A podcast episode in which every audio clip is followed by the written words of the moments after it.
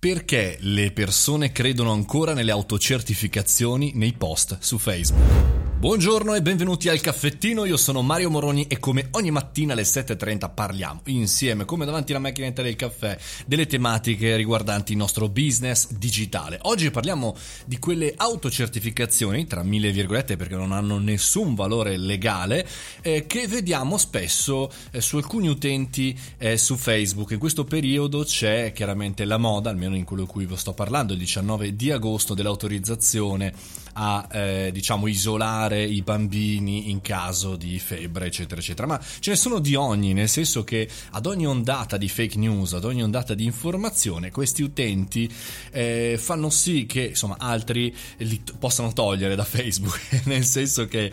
il post viene pubblicato, talvolta è una copia e incolla di alcuni testi trovati online, in cui questa sorta di autorizzazione, autocertificazione viene pubblicata e in qualche maniera qualcuno, non so come, eh, negli uffici di Facebook eh, eh, li depenna, diciamo, dall'autorizzazione. Tutto fake, tutto fake news e tra l'altro la cosa che mi stupisce è che non sono solamente i nonni di Facebook, cioè quegli utenti, non so, tra i 60 e gli 80 che non conoscono bene lo strumento, ma sono la maggior parte utenti sulla trentina, utenti che hanno tendenzialmente, dovrebbero avere delle responsabilità anche civili e penali in generale nella loro vita e quindi non saper distinguere una fake news da una, diciamo così, una catena di Sant'Antonio da un'informazione normale, a me spaventa parecchio. Nella storia di internet ci sono stati diversi casi, i gattini dentro eh, cioè i barattoli di vetro, eh, le mail a pagamento, eh, le multinazionali che investono in armi, eccetera, cioè tutte situazioni false,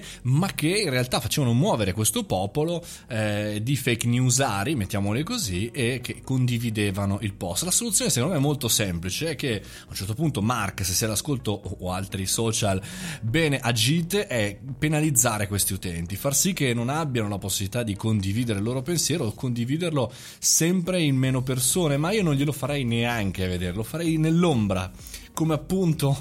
una retroinformazione, come una vera fake news. Eh, non condividere chiaramente eh, questo pensiero e secondo me il nostro suggerimento per noi che ci dobbiamo lavorare purtroppo sui, no- sui social è smettere di seguire, cancellare, segnalare, muoversi uno alla volta per cancellare dalla faccia della terra questi, questi utenti. Detto questo, bisognerebbe veramente, come io propongo per, non so, eh, avere l'affido di un cane o di un gatto, la patente a punti appunto, come c'è in alcuni paesi tra l'altro non in Italia, potremmo fare anche una patente a punti come accade in Cina per l'utilizzo dei social, cioè se non sai utilizzarli,